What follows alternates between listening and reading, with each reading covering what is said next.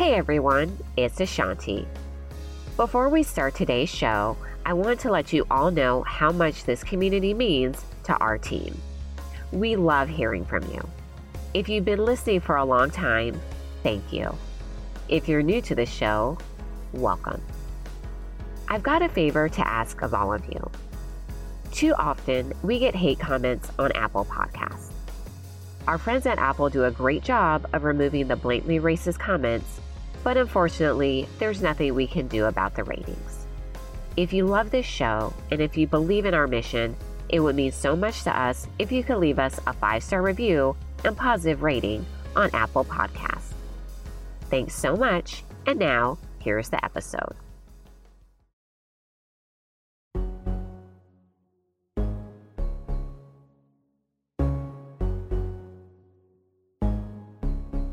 Welcome back, Brown Girls. A'shanti here, and we have another great episode for you today.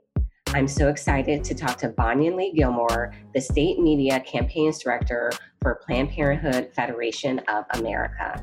Bonyan, how are you doing today? I'm doing well. Thank you so much for having me. Very excited to have you. Very excited to talk about the important work that you do today at Planned Parenthood really diving into the attacks that we've been seeing on reproductive justice, reproductive freedom, abortion rights, and educating our listeners on how they can help fight back. But before we dive in, in true BGG fashion, we have to know what brought you to this work. Awesome. Well, first, I'm a huge fan of your work and this podcast. I'm really excited to be here. A little bit about me. I am an Asian American woman, born and bred in white middle America. I was born and raised in Kansas City, Missouri. It is where I still live today doing this work. Before coming into reproductive rights work, I was a journalist for 10 years. And I think my work as a reporter gave me a front row seat to the everyday impact that policies have on our lives. I was a healthcare reporter and saw the direct line between what happens in our state legislatures, what happens in our city councils, and how that impacts our daily lives and how we go about it. And in the Midwest, that also means a very white dominant culture that sets the tone and the conversation and passes policies in that lens. And I spent 10 years covering those issues and decided to transition into media work for an advocacy organization that I have long admired and loved for the work that we do at our health centers across the country.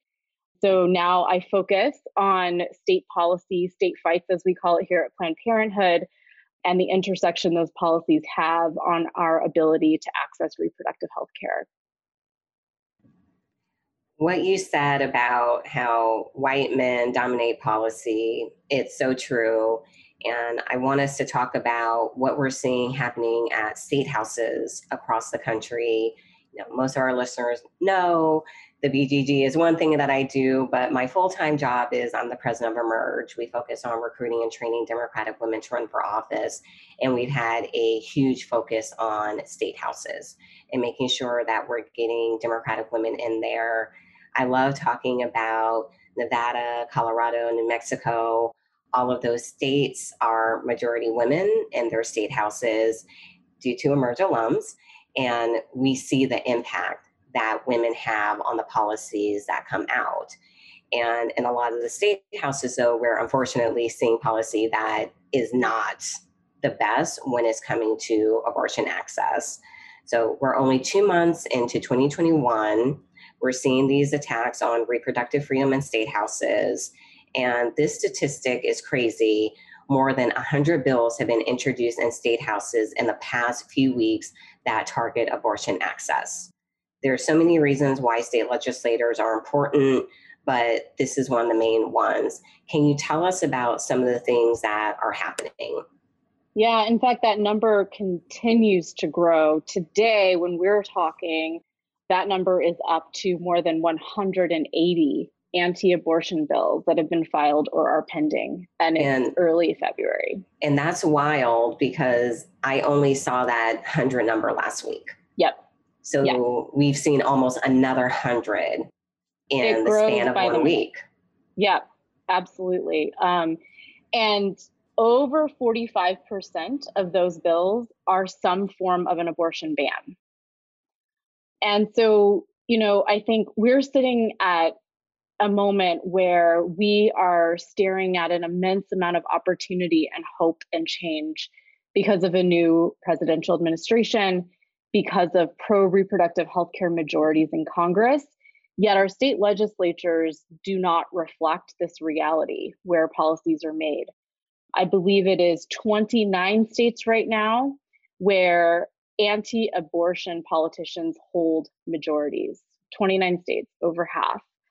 Um, and we are seeing a targeted attack on reproductive freedom, our ability to control our bodies and lives, because again, this is about power and control. This conversation is rooted in white supremacy and has nothing to do with the health and well-being of any person who needs access to health care. Let's be really clear about that because yes. that is what you will hear these politicians wax on about, right?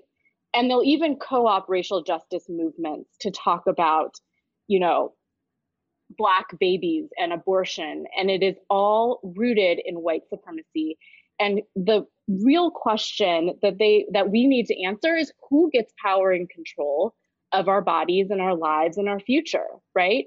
Mm-hmm. should it be the politicians predominantly white men or should it be us being able to control that? And so these are the policies that are getting passed at the state level um, and they're not just abortion bans. A lot of these the majority of these bills are incremental restrictions that make it harder particularly on people with low incomes, women, people of color, immigrants to access reproductive health care, basic health care, birth control, annual exams, cancer screenings, and of course, abortion. Everything you said, so true. It's about power and control.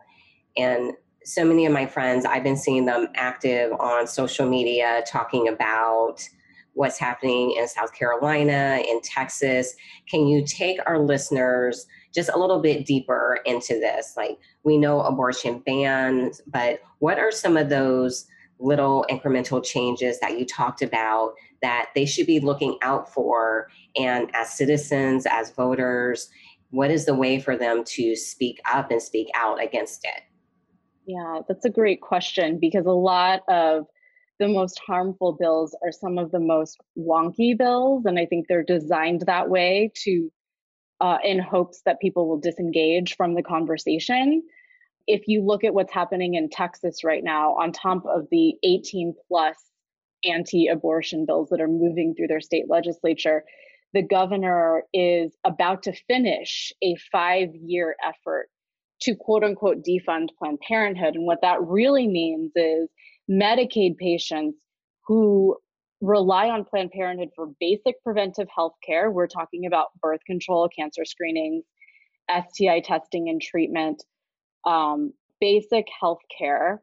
They will lose access if the governor continues on with this um, this defunding effort. And in places like Texas, the threshold is already so low for uh, the income threshold is already so low for patients to be able to be eligible for this health care. I think a single parent with one child has to make $196 or less a month to be able to be eligible to be on the Medicaid program. Um, and this defund is looming. If it weren't for an emergency court order just last week, right now, as we speak, patients would be out of healthcare in the middle of a pandemic. But it's wonky, it's complicated, and it's years in the making. And so I think the question about what can people do to stay engaged is to pay attention, right? I think my biggest fear when um, the Biden administration was elected was that people were going to go back to sleep because we think that the problems are over, but actually there's so much work left to be done. You mentioned South Carolina, where there's a six week abortion ban moving. It is likely to be the first abortion ban of 2021 to pass. And inside of that ban, if an abortion ban isn't bad enough. I mean, this, this abortion ban bans abortion before most people know they're pregnant. Um, it also has a disgusting provision in it that forces abortion providers to report rape and incest victims to law enforcement, even if it's against their will. And so, what we see on top of the dismantling of access to care is a systematic shaming and stigmatizing of patients who need that care. When I read that part in the South Carolina bill, I was just like, wow, they are really going all out. And I want to tie this together for our listeners before we move on to our next question. People ask at Emerge why we focus so much on state legislatures. And yes, redistricting is a piece of it, but it's the fact that we know that if these anti abortion politicians, anti minimum wage politicians, just anti women politicians, if there's enough of them in elected office to the point where if they control two thirds of the state legislatures, they get to call a constitutional convention. And for me, that's something that I'm constantly fighting against because we know what happens then. We can actually see these things ingrained in our Constitution. And it starts with the state houses. But we know there's always challenges to these bills, and that leads it to the Supreme Court. In 2016, we knew the Supreme Court was on the ballot. In 2020, it was on the ballot again. But we do now have a Supreme Court where the majority of the justices do not believe in a woman's reproductive rights. More of the conversation after this short break. Need birth control but don't want to sit in a waiting room to get it? Planned Parenthood's got you covered with telehealth birth control appointments by phone or video. You can talk with a trusted nurse or doctor during a virtual visit. They'll discuss your options and help you decide which method is best for you. A prescription will be delivered to your door, to a local pharmacy, or someone will help you set up an in person visit if you choose an insertion method. Just like an in person visit, your Planned Parenthood telehealth appointment is high quality, affordable, and private. Skip the waiting room and get the care you need when you need it. Planned Parenthood takes the stress out of healthcare and is ready when you are. Check out plannedparenthood.com slash telehealth to learn more and to book a virtual appointment. That's plannedparenthood.com slash telehealth. What are some of the things that you think we'll see coming out of the Supreme Court this year? And we had this conversation uh, a few months ago with another member of the Planned Parenthood team, but I think it's really important for us to update the listeners on what's happening at the Supreme Court because it has changed so much in the year that we last had that conversation. So, right now, there are at least 18 abortion related cases one step from the Supreme Court. And it's not just the Supreme Court. Under the Trump era, more than 200 justices were confirmed by Trump at all levels of the judiciary. And so courts are no longer a reliable backstop either to these fights. And that is the reality in which we are fighting for reproductive freedom. You know, I can never really predict what the courts are going to do, right? Like, I wish I had a crystal ball and say, you know, that things will change or that we're going to have good or bad rulings. I wish I could predict that. But the reality is, what happened in the 2020 cycle is that state legislatures, the makeup of state legislatures, and the politicians who were elected to office got more hostile to reproductive rights. And as a result, we will start to see that pipeline, right, of bad laws becoming being enacted at the state legislative level and those will likely go into litigation and then they will go through a pipeline in the court system that has really been stacked by Trump judges um, and Trump appointees. And so I think it is a it is a long road. The work to fight for our rights and freedoms is a long game because we have to recognize that a lot of these things start at the state level and who we put in those state legislatures are very important and they are in there for years right and so we need years. to be able to keep track of the decisions that they are making about our own bodies this is such a good plug for me right now to tell everyone if you're thinking about running for office, you should run for office because so many of these elected officials, one of the reasons why they're able to stay in these positions for years is because they go unchallenged. No one ever steps up to run against them, and they just continue to introduce bad policy after bad policy. And we know, yes, the federal level is important, and our listeners have heard me say this all the time, but it's really those state and local offices that have the biggest impact on our everyday lives. And we have to make sure we're getting good people in there to represent us. You talked about the Biden Harris administration. So we do have hope because we do have champions who are in the White House, which is very important. So just wanted to ask you what are some of the things that you're hoping for that you would like to see from the Biden Harris administration in shaping federal policy around abortion rights? Yeah, I, I think there are some really concrete things that the Biden Harris administration and Congress can do to address abortion access. And I want to start by saying that, you know, Roe v. Wade is an important piece of law, but it does not guarantee access for so many people who are living in states across the country, right? Even under Roe to this day, millions of people cannot access abortion because of those incremental restrictions, because of things like the Hyde Amendment, which I'll get to in a second, and because there simply aren't health centers in the majority of counties in the country. And so I want to start by saying Roe v. Wade and codifying Roe is the floor. It is not the ceiling. We need to keep mm-hmm. Roe legal, but we need to we need policies that actually address a person's ability to access that care. And so with that, I think there are things that the Biden administration and Congress can do. I mentioned Hyde Amendment because Hyde Amendment is inherently a racist and discriminatory piece of policy that forbids publicly funded dollars from covering abortion services.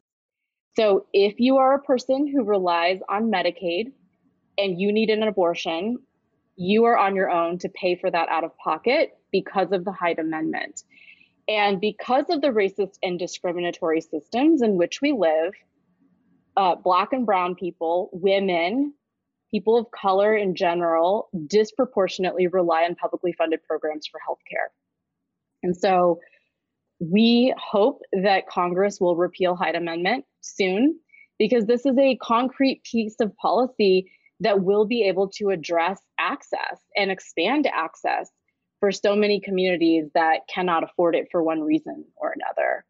Another concrete thing that we've asked the Biden administration to do is to issue an executive order that puts a pause on the FDA requirements around the abortion pill especially during COVID right now, the FDA requirements and the Supreme Court actually just reinforced this requirement that people have to go to a health center to get this medication.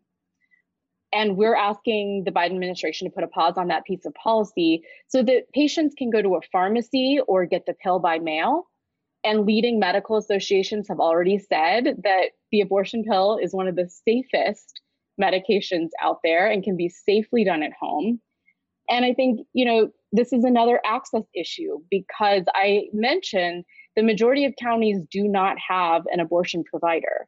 And so to require patients to try and find a health center in a pandemic, no less, to obtain the abortion pill is a major medically unnecessary restriction and hurdle for so many people. I'm just kind of speechless at what you just said. Just thank you for your knowledge and just really this education and tying it all together. Really appreciate having you on the podcast. But before we go, have to ask you the Biden Harris administration, they're finishing their first four years. What are the things that you would love to have seen happen over those past four years? Yeah, I think I mentioned two big ones, right? I really want to see the Hyde Amendment repealed. I really want to see FDA requirements that actually reflect the medical reality. And I want to see policies that really do address access issues. Because when we talk about access issues and real policy change, we are talking about addressing racial disparities in our healthcare system, in reproductive rights. And I am hoping that we, that I see the power of the people continue. Um, if there was any silver lining for me during the Trump administration, it was seeing folks who were asleep at the wheel for so long wake up because that threat was knocking on all of our doors. And I hope in the next four years we continue to see people understand the importance of their power and their voice, not only just at all levels of government, but all levels of society um, and that we continue to push for accountability and demand better of our elected leaders. Bonyan, thank you so much for joining us. Thank you for everything that you do. And I hope our listeners enjoyed this podcast. The feedback we've been getting from everyone at Planned Parenthood is people are leaving after listening feeling more informed and educated. So thank you so much for joining us today. Thank you so much for having me. Thank you so much to all of our listeners. Please take time to rate and review wherever you listen to podcasts. For more information on the BGG, check us out at thebgguide.com and on Facebook, Instagram, and Twitter at the BG Guide. The BGG podcast is produced by Wonder Media Network. You can find them at wondermedianetwork.com. Thank you to our sponsor of this episode, Planned Parenthood Federation of America. Care no matter what. Until next time, Brown Girls.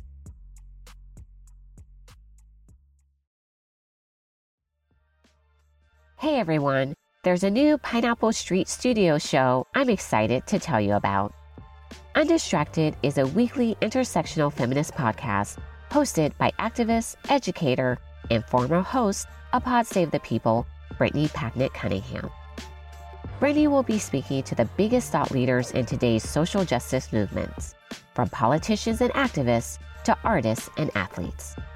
So far, that's included people like Valerie Jarrett, America Ferrera, Soledad O'Brien, Tracee Ellis Ross, Jenna Wortham, and WNBA legend Sue Bird. Plus, she'll catch you up on the latest feminist news you need to know. Enough with the insidious distractions, the noise, the BS. This new show will focus on what really matters. How can we create a more just world that works for all of us? Undistracted comes out weekly on Thursdays, so subscribe now on Apple Podcasts or wherever you get your favorite podcasts to join the conversation.